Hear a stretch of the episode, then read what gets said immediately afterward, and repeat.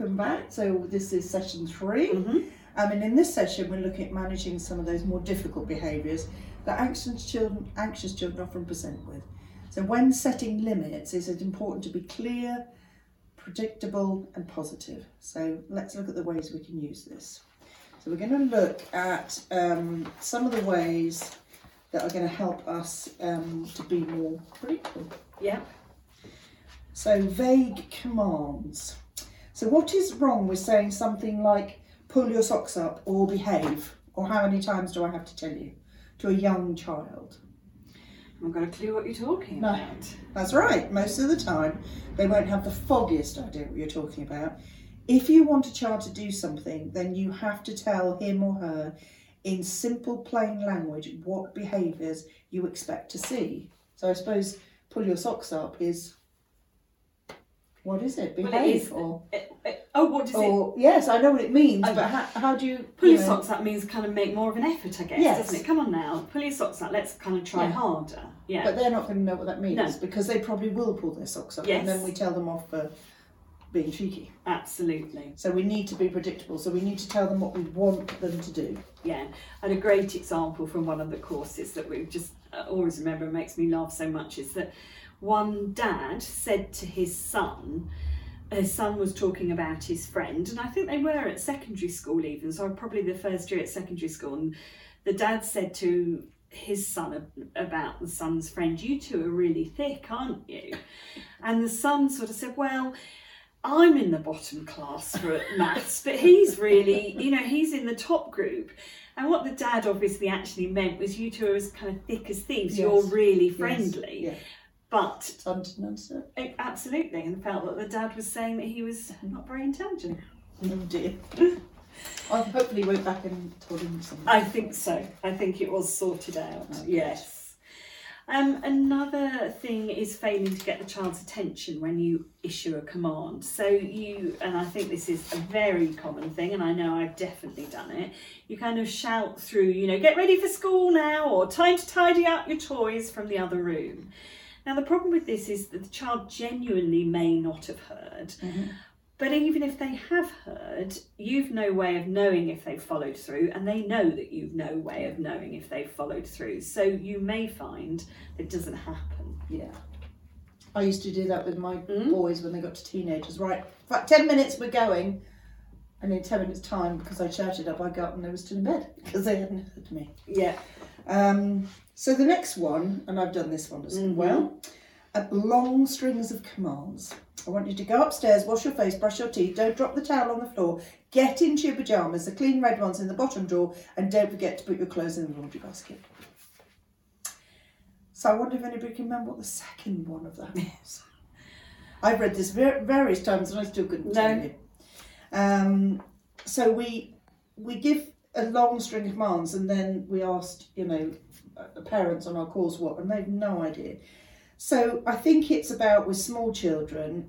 I think if you're asking them to do something like getting ready for bed, it's like go upstairs and put your pajamas on. So I think it would be one command at a time. Um, and as they get older, it could be two or maybe three. But with any of us, if we're told lots of commands, we're probably still focusing on the first one and, and didn't hear the others anyway. And particularly for anxious children Yes. who want to get it right. Yes.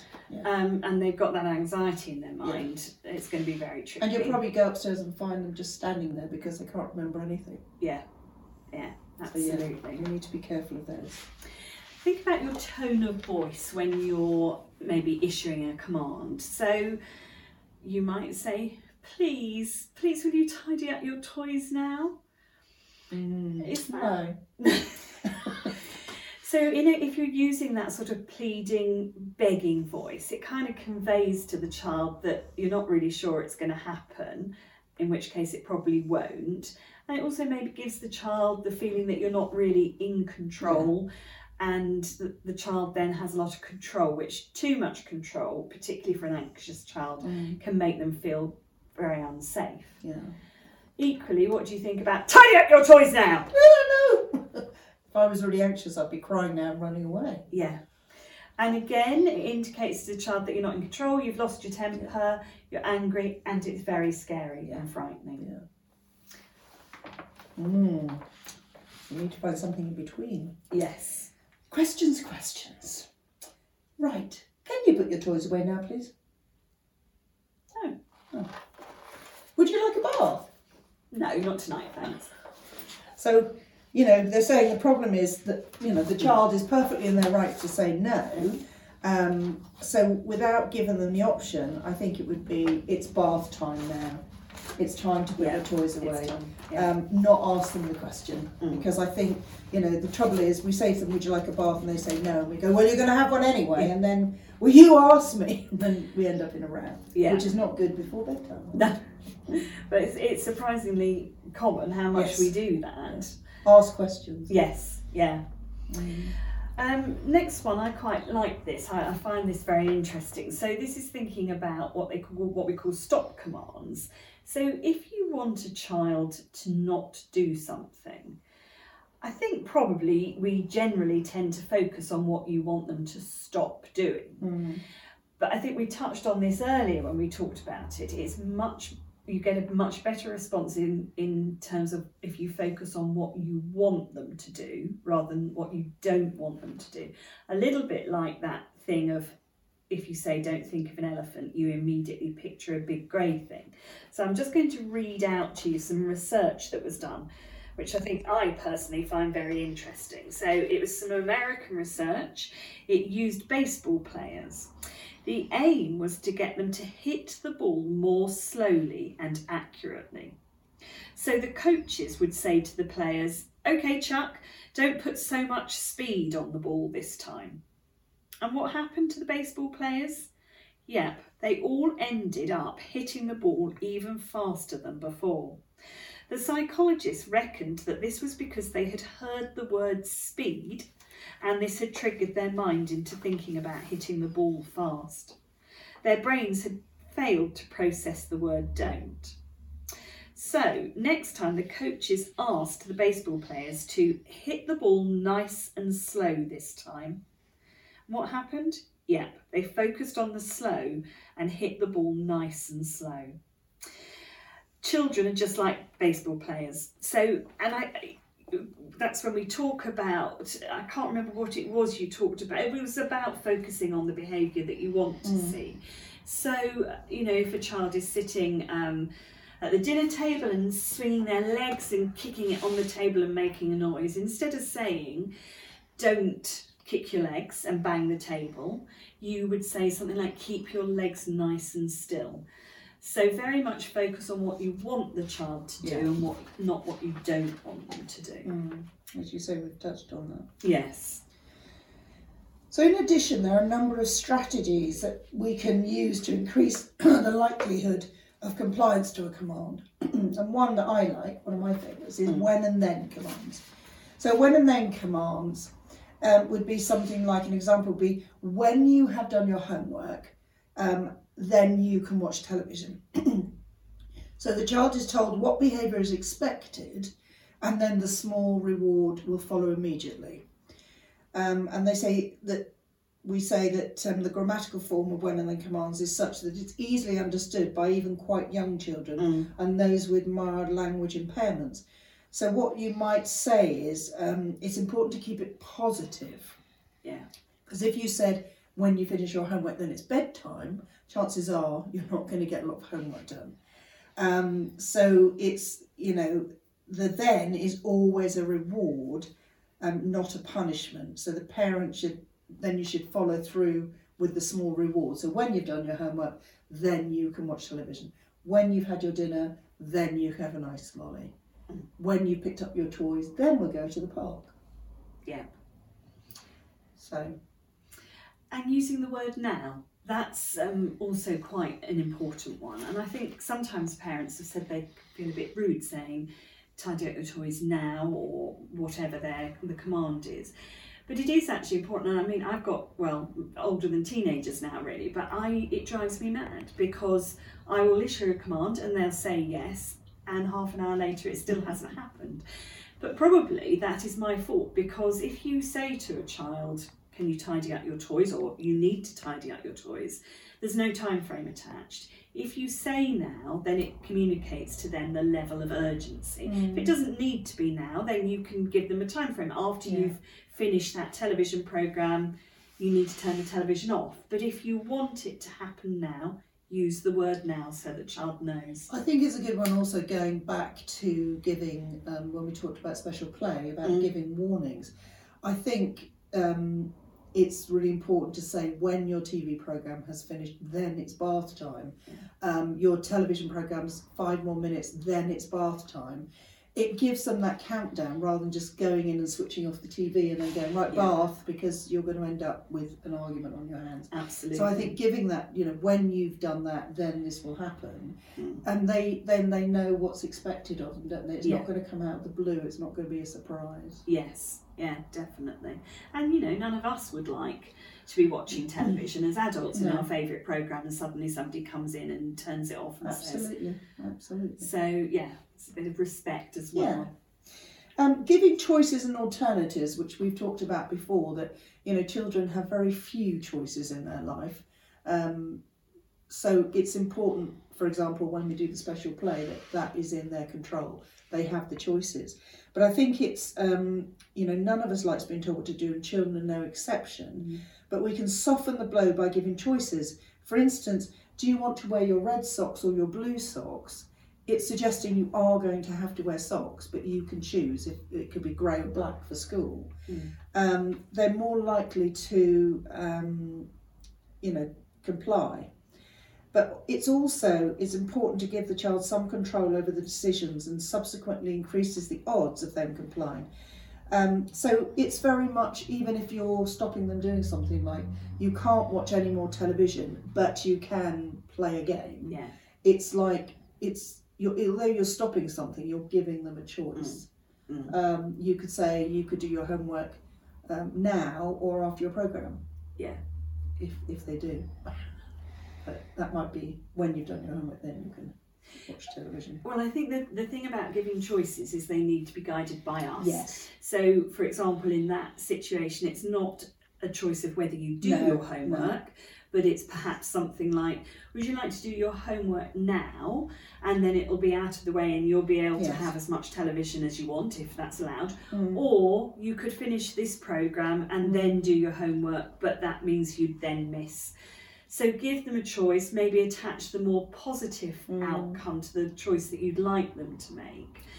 But, But the choice you- is not whether you're doing your homework. No, and I think as you've said, the choice needs to be in your control. Yes. Because I think if you say to a child, "What would you like for tea?" and they say lobster, you'll shout at them and say, "We haven't got any." But if you said, "Do you want fish fingers or sausages?" Mm. you know they've got you've got both of those. So whatever they choose, then they can choose, Mm. but not just open-ended questions. I think they need to be in your control. Yeah. So you, although it, they feel like they have choice and alternatives, yes, they do, but But it's still have some guided, yeah. yeah. Yeah. And when you're giving commands, think about your thinking, feeling, behaviour that we talked about.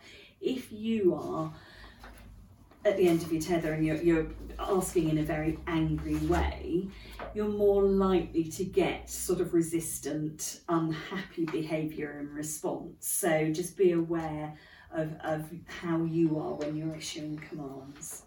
I think the um, I think the last one here is um, remember to praise when the child complies, and this is hugely important.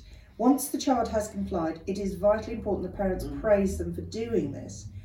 Um, and then you know if they're using it with specific label praise, you know what does that do to behaviour? So if they do comply, it the behaviour is much more likely to happen again in the future, and it also makes the child feel as if they've chosen um, appropriately and therefore gives them a powerful sense of control over their environment and reinforces their positive beliefs about themselves. You know, if they comply and you say thank you for doing as I've asked, it's respectful, but it's also saying, you know, I made the right decision Yeah. because I know um, Yeah. from what you've said. Mm. So we've looked at ways to be clear um, and what we're asking our child, children to do using positive, age-appropriate language, Yeah. and that's quite important. That you know it's age appropriate. Your children understand what you're talking about. Yeah. Um, so next time we'll be looking at withdrawal of attention or active ignoring to manage um, anxious children's behaviours. So I'll put it put them on in a minute. Okay. When you're ready. You'll need them, won't you? I will need them. Hello, welcome back again, everybody. So, in this last segment of session two, um, we return to the attention rule that we discussed. What do children want? Oh, um, they want attention. When- Always. Oh, that was my next question. When do they want it? Always. absolutely. And we've already discussed that when you give attention to a child's behaviour, you're more likely to see that behaviour repeated. So by using positive attention, you're more likely to get repeated Mm. those behaviours. Now, the reverse is also true that children will do less of any behaviours that we consistently fail to notice or that consistently fails to get our attention. We're going to look at ignoring or an active ignoring and look at what behaviours you can safely ignore um, and how to ignore successfully because it, it, it is quite tricky and Yeah. certainly some parents said, oh yeah, I've tried that in the past, but then I cave in or, you know, or I end up shouting. So we're going to look at ways that we, we might be able to manage it in a different way. Mm. We're going to do another role play, and we're not going to actually act. We're just going to read out again from from the book as we did before. So once again, bear with us, no laughing, um, and it just demonstrates how you can perhaps use ignoring. Mum, can I have a biscuit? Um, you can have one after dinner. I want a biscuit now. Well, you can't have one. You won't eat your dinner. I will. I promise. I will. I promise. You won't. That's what you said last night. And what happened? You didn't eat half of your dinner. But Mum, I'm so so hungry. I'm starving. I'm not listening. La, la, la, I hate you. I hate you. Don't speak to me like that. You wait till your father gets home. But I a biscuit. Okay, shall we just pause Mm. that there? Yep. We're going to do it again, but in a slightly different way. Mum, can I have a biscuit? When you've had your dinner, then you can have a biscuit. But I want a biscuit now. I'm going to cook dinner. Mum, Mum, I want a biscuit. Mum, Mum, I'm starving. I'm absolutely starving, Mum. Mum. Mum. Okay. So, we will ask parents in this role play, um, are, what, who played the five-year-old? You did play the five-year-old. Um, which one did you feel you were going to get the biscuit in? Um, I think probably most likely in the first one you'd have caved in in the end. You'd have just Okay. said, "Oh, have the biscuit." I think I was near. um, so, what is more likely to end up with me giving you the biscuit then? Mm. The first one. Yeah. Um, um, what's most likely to end with us having a calm, happy dinner, Well, or at least a, an okay dinner? yeah, probably the second one. Yeah. Which one was most stressful? Do you think for me? Probably the first. I'm sure the first one. Yeah. I think it, it's. I think with younger children, when you get into an argument, it just escalates, and they just keep coming back and throwing things on the fire, and you, and then you'll find with teenagers that that that you will never win. Yes. is my experience with a teenager they don't give up and they just go on and on and on Yeah. so i think uh, you know our thinking is that the sooner you can get hold of this with younger children they soon learn that mum says no there's no point in asking. But i think it, it's, it's going to be more difficult with a five year old i suppose or an older child. Um, but Uh, not undoable not No, no, I think that's right, and I think because I I found that with my son, and I I think I didn't do this job, and I didn't use ignoring probably till he was a teenager, because I think I felt that he shouldn't be allowed to be rude to me or he shouldn't be allowed to have the last word so Mm. he would say something like i hate you and as you did I would come back with, Don't you dare speak to me like that. And then he would come back with, Well, you spoke to me like that. And we'd go backwards Yeah. and forwards. And what I learned was that exactly as in the second one, actually, you've got no place to go. Mm. If somebody is not playing that table tennis game of backwards and forwards. So, one of the phrases I always like is, Sometimes, in order to win the war, you have to lose a battle. Mm. So the battle I had to lose was that actually my son would have the last word. So he would, uh, you know, Yeah. probably say something rude to me. But by not coming back to him, it won the war Yeah, because, because that I was as far as it went. we suggest, don't we, that we're fueling the argument Yes. by coming back with something because then they've got something else to come back to. Absolutely. so I think even with a small child, they're going to keep coming back. yeah, So in the in the second one, what the parent didn't do after the initial when and then was not engage. yeah, Um, and I distracted myself. I kept calm. I gave a strong message to you that I wasn't going to engage Yeah. at all. yeah, Um, so I didn't look at you. I didn't make eye contact with you. Um, and they say here it works with adults and children as well. So we know that with adults, don't we? If we don't engage in, an, in a, an argument, it usually goes away. Um, and this also helps if, if you're feeling like a strong emotion towards your child. It may be that you want to laugh, or it may be that you're really angry. But if you're, you know, if you don't look at them and you're facing away from them, then you're more likely to sort of hold out, isn't it? yeah, Um, and they say in um, we're talking about not touching the child at all, but um, in some parenting programs they might, as long as uh, you know, to keep them safe. I think, isn't it, and to, and to guide them. Um, I think the sort of the key message is that when you are ignoring the behaviour, and it's very important that we emphasise that we're talking about ignoring the behaviour, we're not mm-hmm. talking about ignoring the child.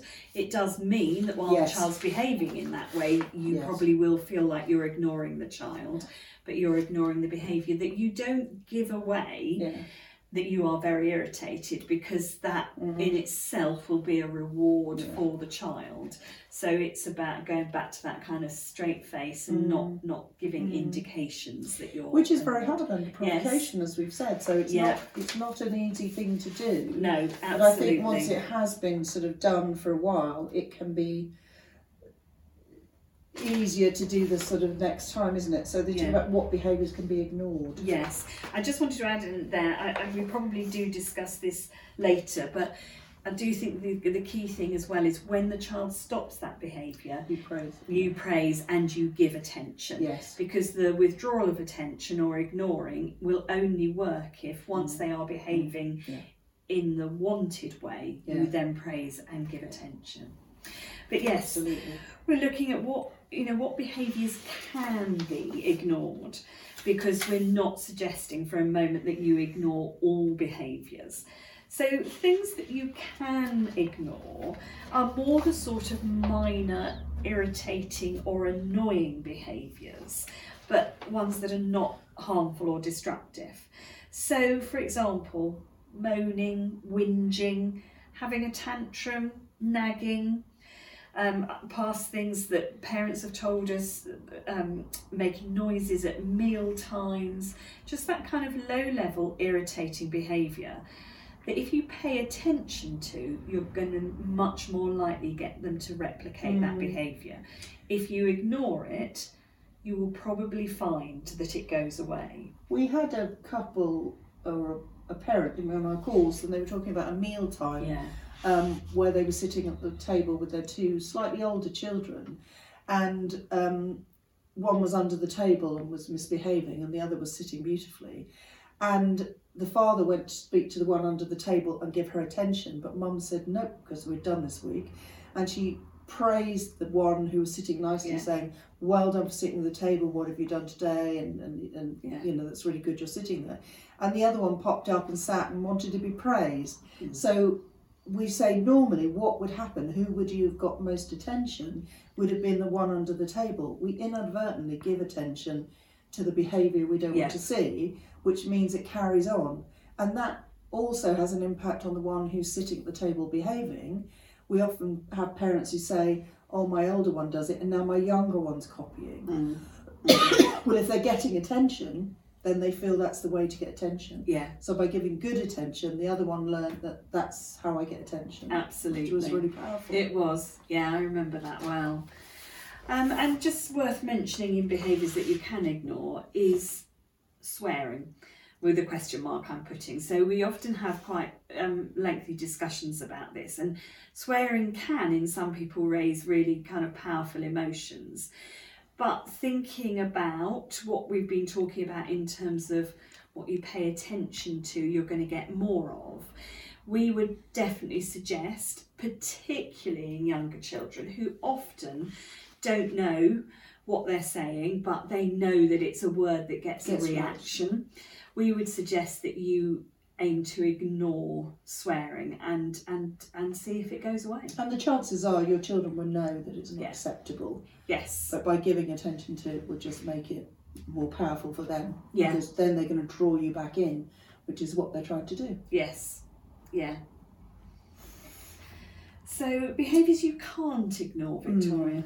Anything that is dangerous, obviously, um, if the behaviour is posing a risk to the child or anyone else, it can't be ignored. Mm. So obviously, if they go and pick on their smaller brother or sister or anybody else and start hurting them, it is a behaviour that can't be ignored, and we explore that a bit later on. Um, anything that is damaging things, um, if the behaviour could cause a breakage, it usually can't be ignored. Um, parents may choose to ignore behaviours that put their child's own inexpensive things at risk. Mm. Obviously, we've had parents, and I've had parents whose six year olds have threatened to break TVs and have broken TVs. I mean, that's very difficult, isn't it? Because then you replace it and then Yeah. they know they can do it again. So we'll look at that a bit later on. One of the behaviours you can't ignore is non compliance. If a child refuses to comply with a parental command, this Mm. cannot be ignored. So why do you think that is? You know, why do you think if a child doesn't um, do as they're told, if you have a think about it, um, the child would have learned that they can ignore your commands and they will get away with not doing as they are told. And clearly, this is not a good thing in, in terms of parental control. And then just thinking about some borderline behaviours.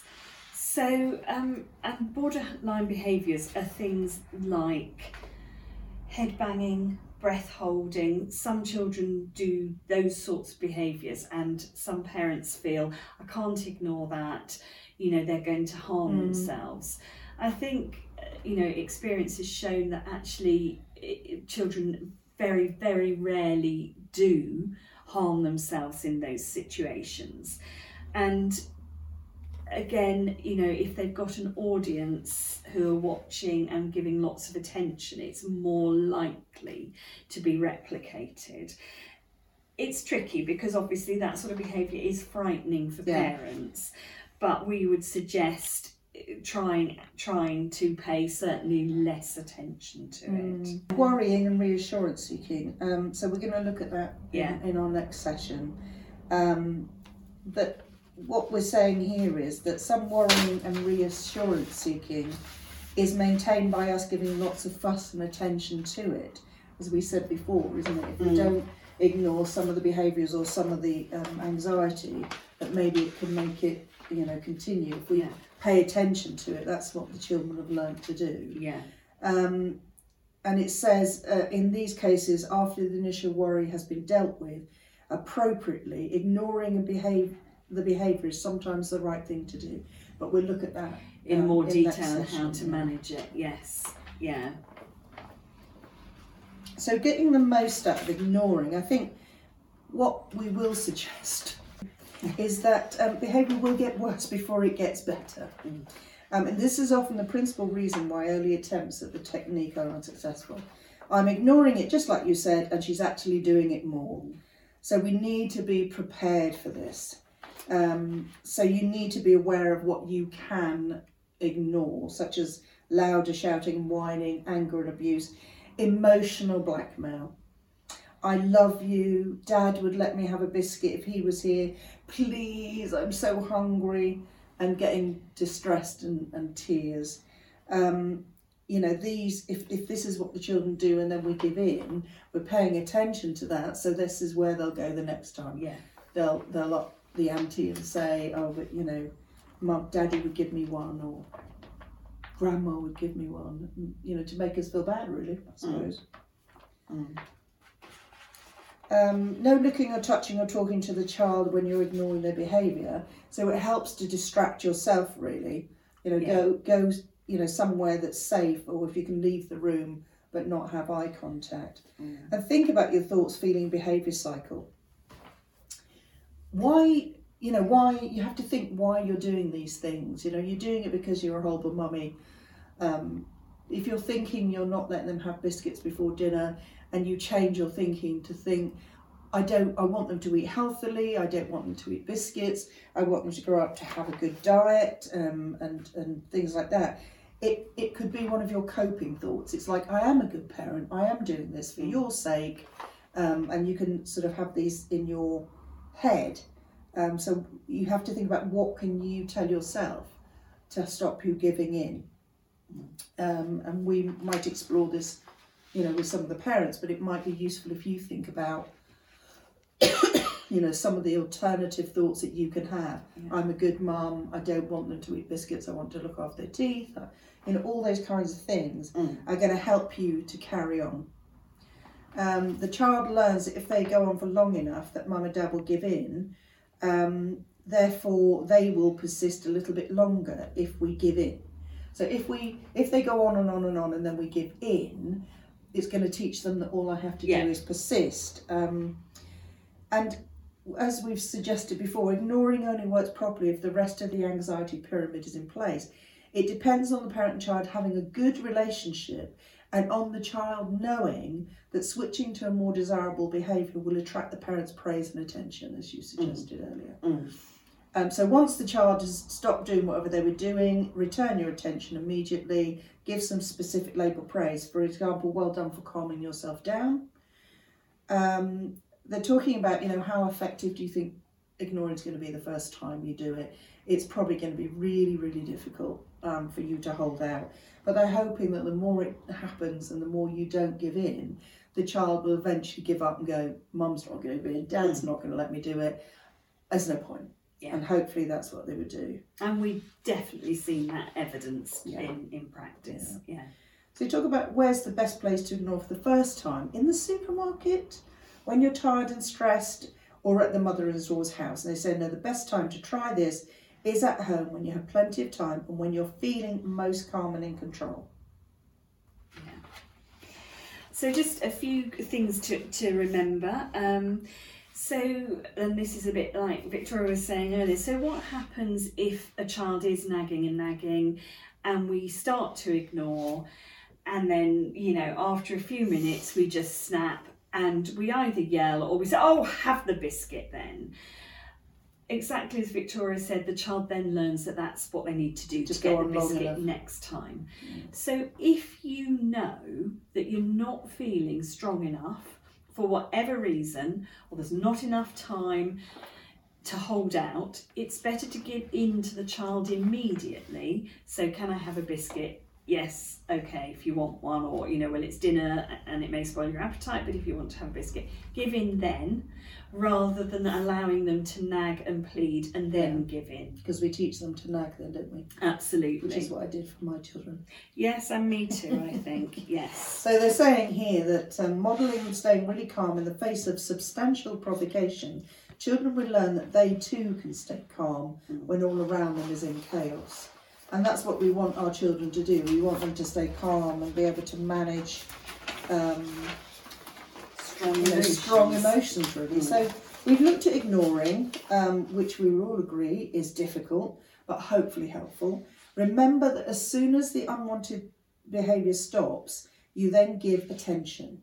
So that's really important that you then give attention. Ignoring modelling, stay calm in the face of stressful stimulus. In the next session, we'll be looking at managing children's worries. Yeah. So, welcome. So, in this session, we are going to look at worry mm. and managing children's worry. We focus on the techniques of problem solving and behavioural experiments. So we're going to start with is it normal to worry? So, what do you think? So, if you have a think about it, is it normal? Do children worry? Do small children worry? Um, you know, I think we all worry, but I think it's very much about um, people often have a very rosy idea of childhood, um, filled with children who don't have a care in the world. And unfortunately, research shows this isn't true. It's completely normal for even very quite young children to worry about things. So it would be foolhardy to try and stop a child worrying completely. The aim for us is to produce children who can worry productively and who have some control over their less useful worries. So, you know, when is worry good? Worry can definitely be good um, if you think to a time when you might have taken an exam Mm-hmm. or your driving test, something like that. You have that ad- adrenaline charging round, and it actually makes you more able to to complete those tasks and more alert. So. And I guess in terms of danger, worry can be good then. So thinking about crossing the road, Mm-hmm. actually some of that worry keeps us safe. Yeah.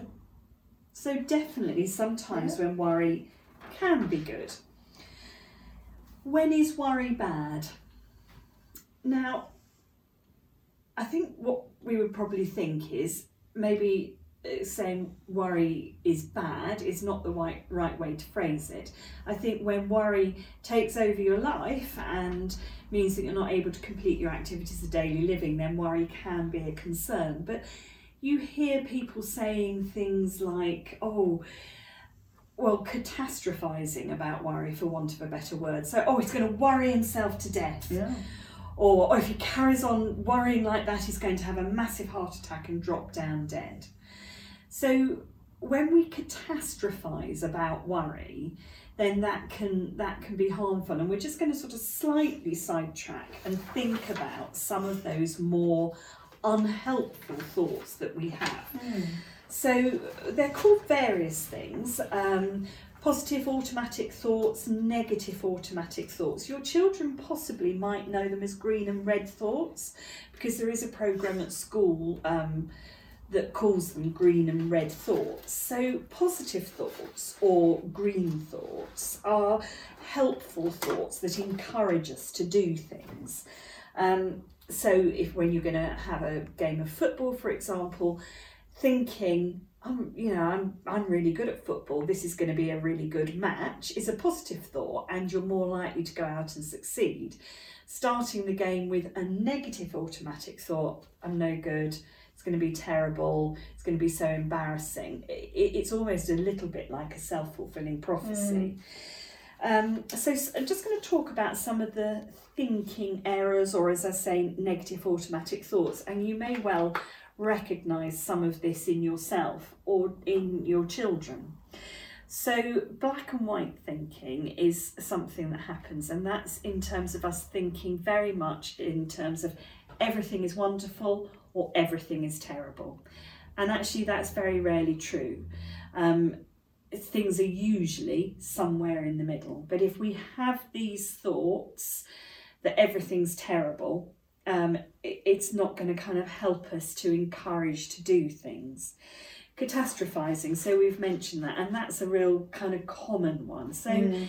that's making a mountain out of a molehill. Would you use Yeah. that expression for catastrophizing? So terrible things are going to happen. It's going to be so much worse than the reality. Fortune telling.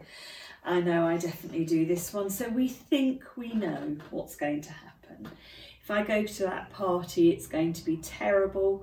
Nobody's going to speak to me, and it's I'm just going to feel so embarrassed standing the cor- in the corner on my own. Again, the reality is that we don't know, Yeah. and very often the reality is actually different to how we imagine it's going to be. Mind reading is a is another one which I recognise, which is when you think you know what's happening. So I guess a common one for teenagers might be, or for any of us possibly, but they're at school and they walk past a group of girls and the girls start laughing. and they think they're laughing at I, I know they're laughing at me or they're laughing at my hair or whatever actually they were probably laughing at a joke that somebody's shared but um, these negative automatic thoughts crowd in and we think we, we read their mind. Negative filtering that's when you actually only look at the evidence that supports your negative view.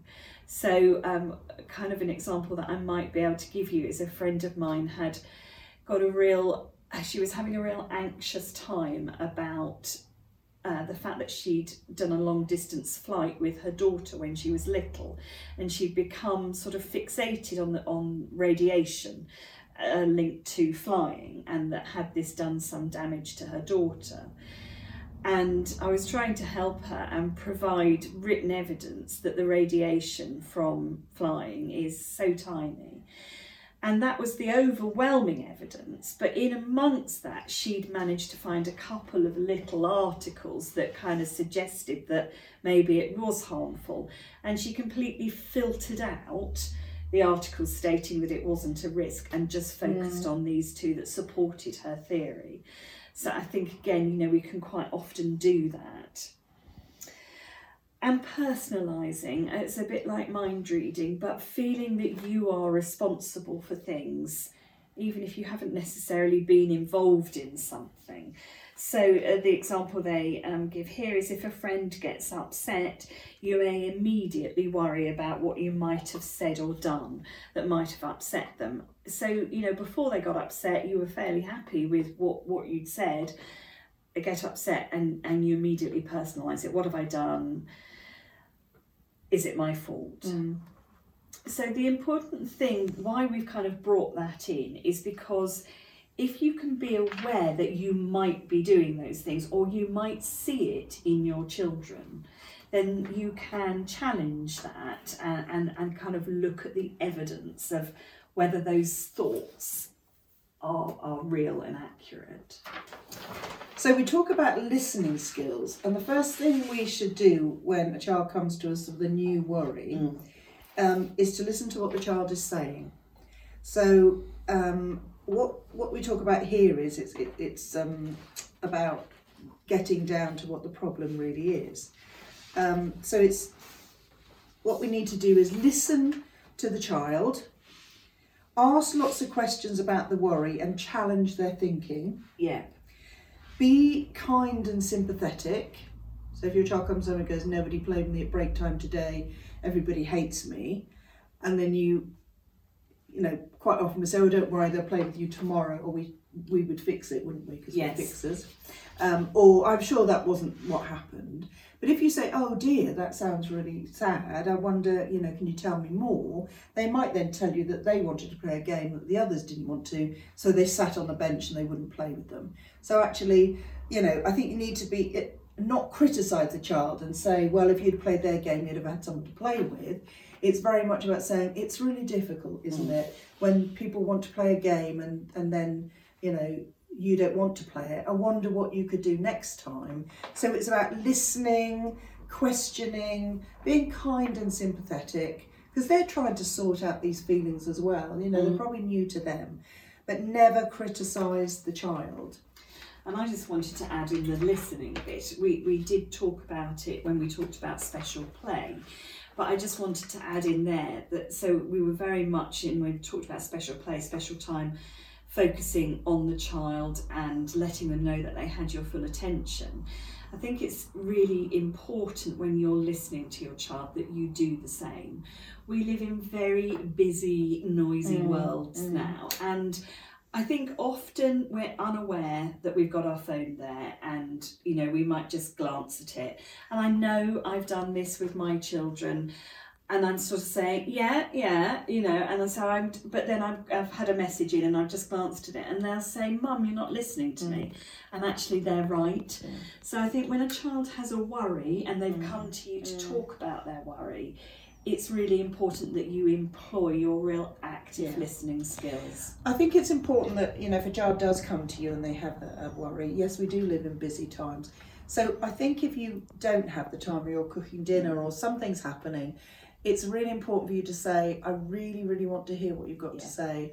I can't do that right now, but after dinner or before dinner or whenever, and then go to them at that time. Definitely. Even if they then say it's all right, I've thought about it and I fixed it, you've gone back and you've stuck to your word. So I think, you know, it's not saying that we always have the time to listen, but maybe we could put that in place and if they trust that you will come back to them, Yes. um, I think that's really important.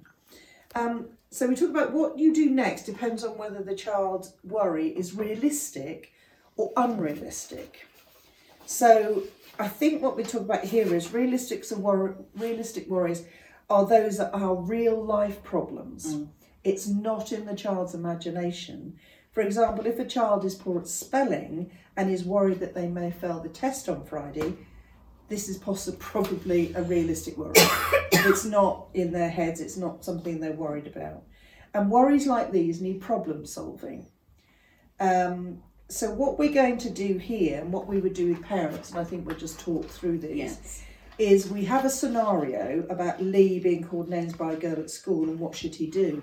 And what we then go on to do is some solution focus and problem solving um, about, you know, getting the child to come up with some ways of um, managing the problem.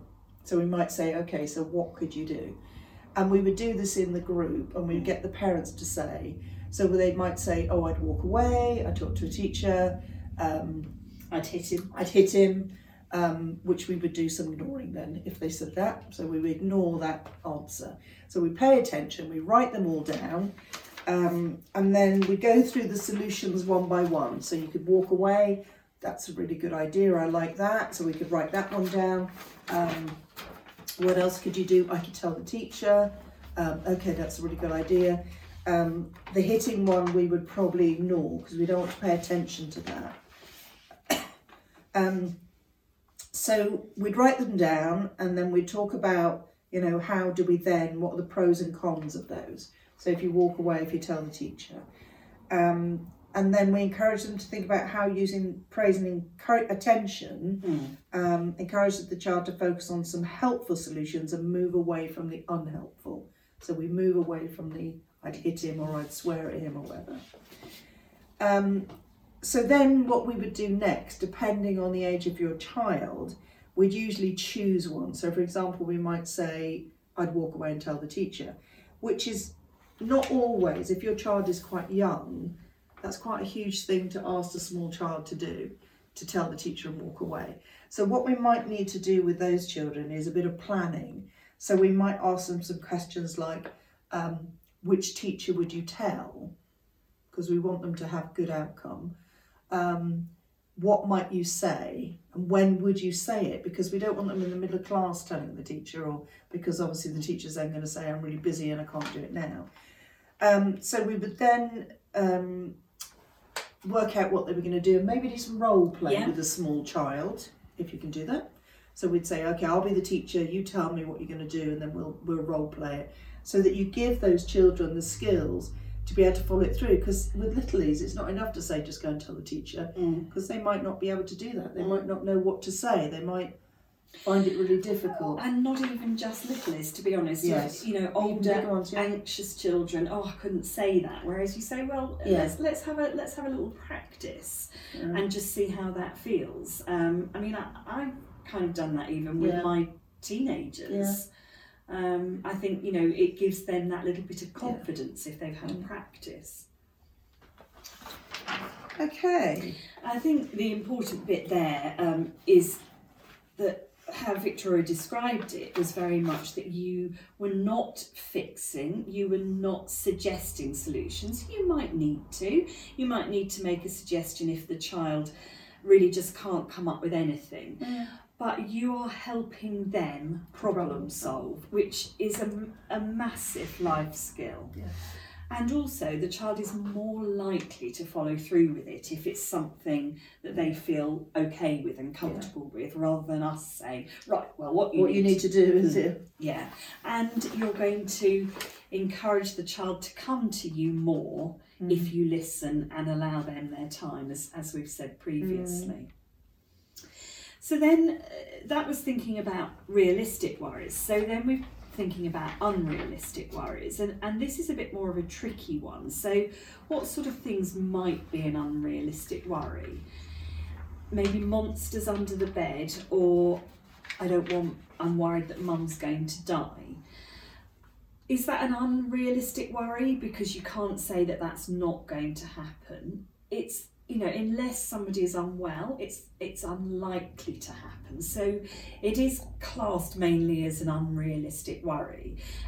The key the key thing with these worries in both unrealistic and realistic worries is that your listening is key. So that you can try and understand more where that worry is coming from and what it's related to. So in the, you know, I don't want mum to die. It might be that they've heard something that they haven't fully understood, so you've had to go to the doctor with something that's actually quite minor, but they haven't understood what that is. Mm. So listening and unpicking is is key.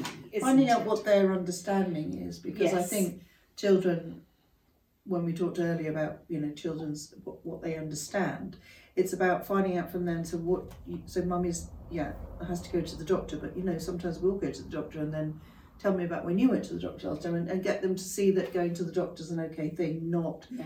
but it might be that you know you suffer from migraines and if you suffer from them a lot and then you you know you, you're in pain and then you've got to go to the doctors they might think you're going to die Mm. and that's Mm. probably where it's come from. And it might be that you've got really, you might be a policewoman or a policeman or a Mm. fireman, and, and you know you hear things that happen. So children's perception is that yeah. you know you do those jobs and you die. So it needs to Mm. be. It just needs some unpicking. Needs some unpicking and maybe some challenging of those Yeah. thoughts. So, you know, um, But I would suggest not problem solving.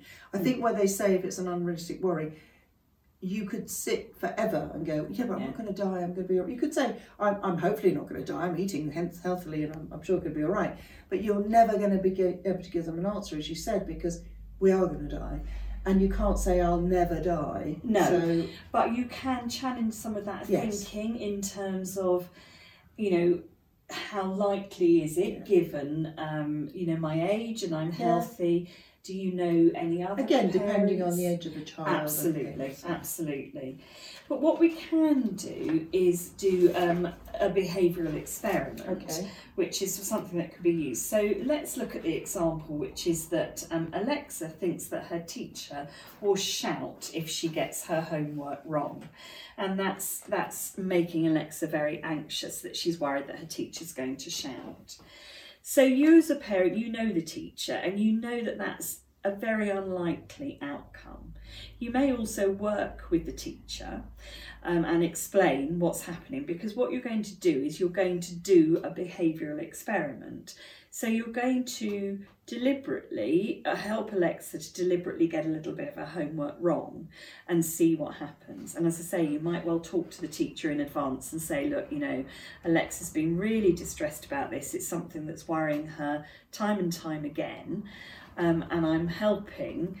I want to help her with a behavioural experiment. She's going to come in with her homework done wrong, and you know, and then see how the teacher behaves, which you know is not going to be shouting.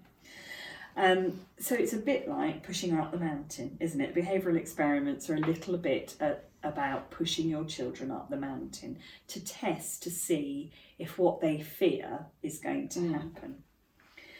Um, so to get so if for as in that example that we've used, you're going to encourage her to make a, delib- a deliberate ex- mistake. I mean, trying to think of I another think you would problem solve for a while and see if that's what she came up with. Yeah, because again like when we've talked about the other ones i think it's very much about getting them hopefully to get to that you know so how could you test this out what might you need to do to test out this theory or you know that she won't shout at you Yes. um, and then maybe she could say she'd make a mistake or you could say well that's really good maybe we could look at that and then you know what could we do because it, it Mm. is pushing them up the mountain that's facing your fears isn't it that's yes. a big one Yeah, absolutely.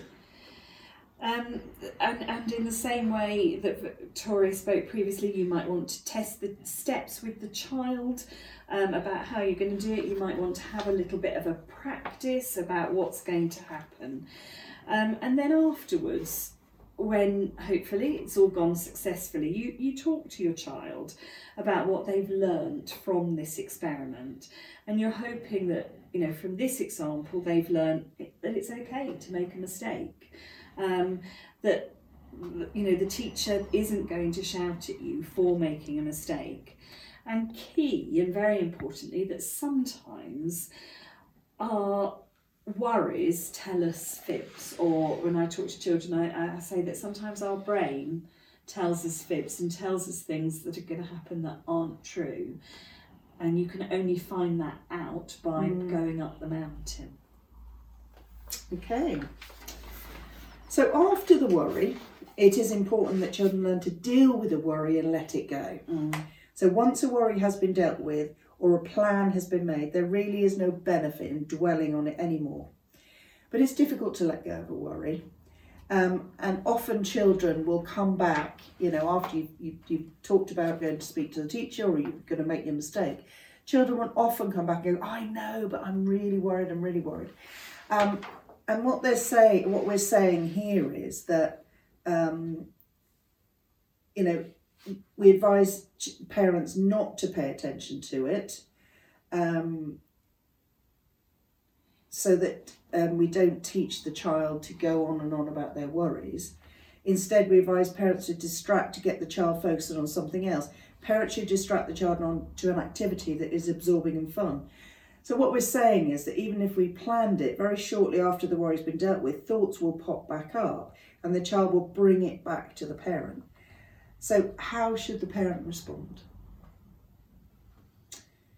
And they, a lot of the parents we have, and you know, that the suggestion is that a lot of parents think it's the right thing to probably go mm. through it again, through the problem, reassuring the child that all is well. But if the parent does that, what are they giving? attention That's right, they're giving more attention to the worrying behaviour. This could be giving the child the message that they need extra reassurance and that the worry needs to be worked through again. So instead, we think in the majority of cases, uh, circumstances, that the parent should give the child a calm, brief message such as, We've dealt with the worry, let's forget about it now until tomorrow, and then ignore and t- uh, the child's further attempts to for reassurance. The parent can then distract the child onto something else. But if you are going to do this, what we suggest is that it's important you give the child the opportunity to come back and discuss the worry at another time soon. So this can be done on an ad hoc basis. For example, if you're still worried about the tomorrow after school, we can talk about it again then.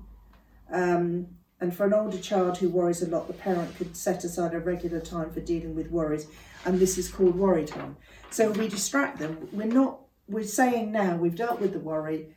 We're not going to talk about it anymore because the child would just keep coming back for more and more reassurance seeking, which will make them sort of yeah I know but but yeah but yeah but we need to have them say no we've dealt with it so now we're going to move on. We need to teach them this skill that it's not going round and round, but we have to give them the opportunity to come back. Yeah, absolutely. Because it's not, it, it, you're not being a negligent parent No. by not constantly listening No. and reassuring. No. It's not healthy for the child to be focused on their worries Absolutely. all the time. Mm. So we need to help them put it in a box, so to speak, or literally, and and just and then just look at it at particular times. So worry time, as I've just mentioned, um, this is more in, in um, cognitive behavioural therapy. This is something that adolescents or adults would be asked to do, um, is to set aside a, a period of time each day with which they can worry um, can be very useful. Mm. Mm. Um, it means that when a new worry crops up, the client or the child can think, I don't need to worry about that now, I can do it later. And often, when the specific time comes, the heat has gone out of the problem and it doesn't need much problem solving. Or even if it is still a major problem, the clients are in a calmer, more prepared state and are better set for dealing with the problem. But it gives the child um, a new sense of control over the worry. Um, they may learn this for the first time in their lives. I can control this worry. Um, and it can stop them worrying thoughts when they need to. So I don't need to worry about this now, I can worry about it later. I think that's a, a, a difficult thing to do. yes. and something that needs practicing and you need to learn because Yeah. it sounds easy to say, oh, I don't need to think about this Yeah, yeah, when you're yeah. highly anxious. Yeah. But I guess as adults, it's about I'm not going to allow myself to think about this now. And then for adults helping children, it's it is about distraction, as you say, and we have a Mm. specific time to talk about this, and then at other times distract and to, to get them to focus on And maybe if they else. want to talk about it later, they can write it down. There are things like worry dolls, the, the worry box, the, the worry time. Yeah. Um, there's worry dolls. There's a lot of these things that actually say, I'm going to leave it for now and I'll talk. I'll think about it later. Yeah. I think is quite a good thing. I think they can be very useful, and schools Yeah. use them as well. So your child may be um, familiar, but something you can do is is have a worry box. You don't have to buy anything, as you say. There's all sorts of things, but you could just use a shoebox. Get your Mm. child to decorate it, and then they can write down their worries and put their worries in there Mm. And either then discuss those at this particular worry time. It's a means that they've got it out that you know they know that they can discuss it. Or for some children just writing it down can be enough and you can then rip it up. Or under your supervision you could burn the bit of paper and, and the worry Mm. has gone. Um, it can be yeah it can be a very useful strategy to use having a Mm. having a worry box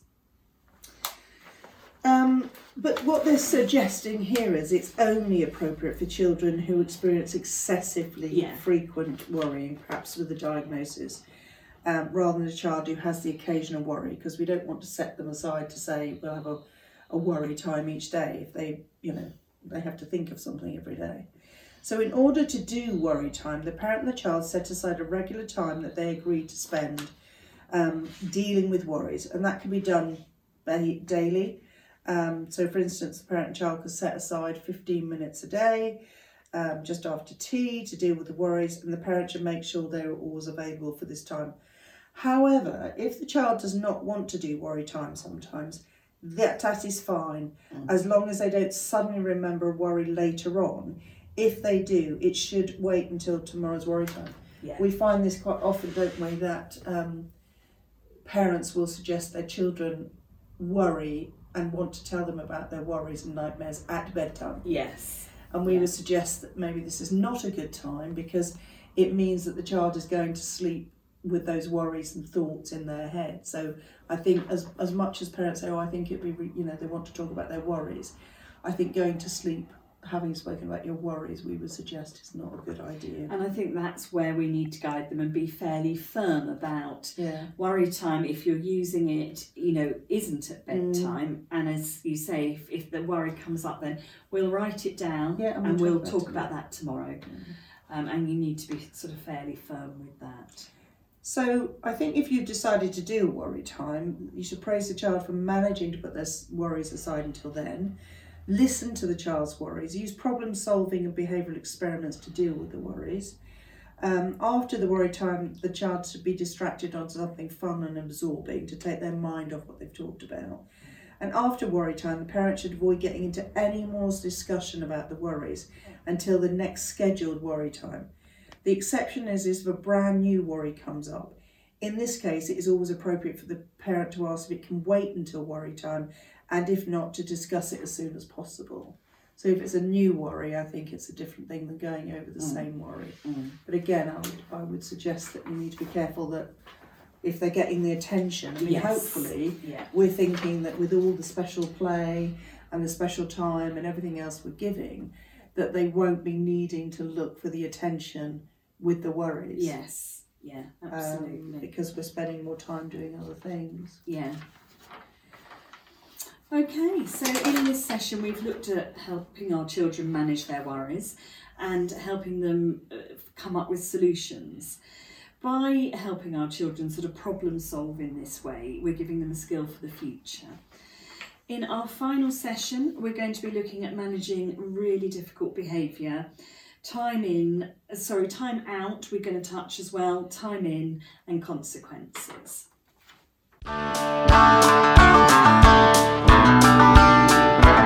Bye.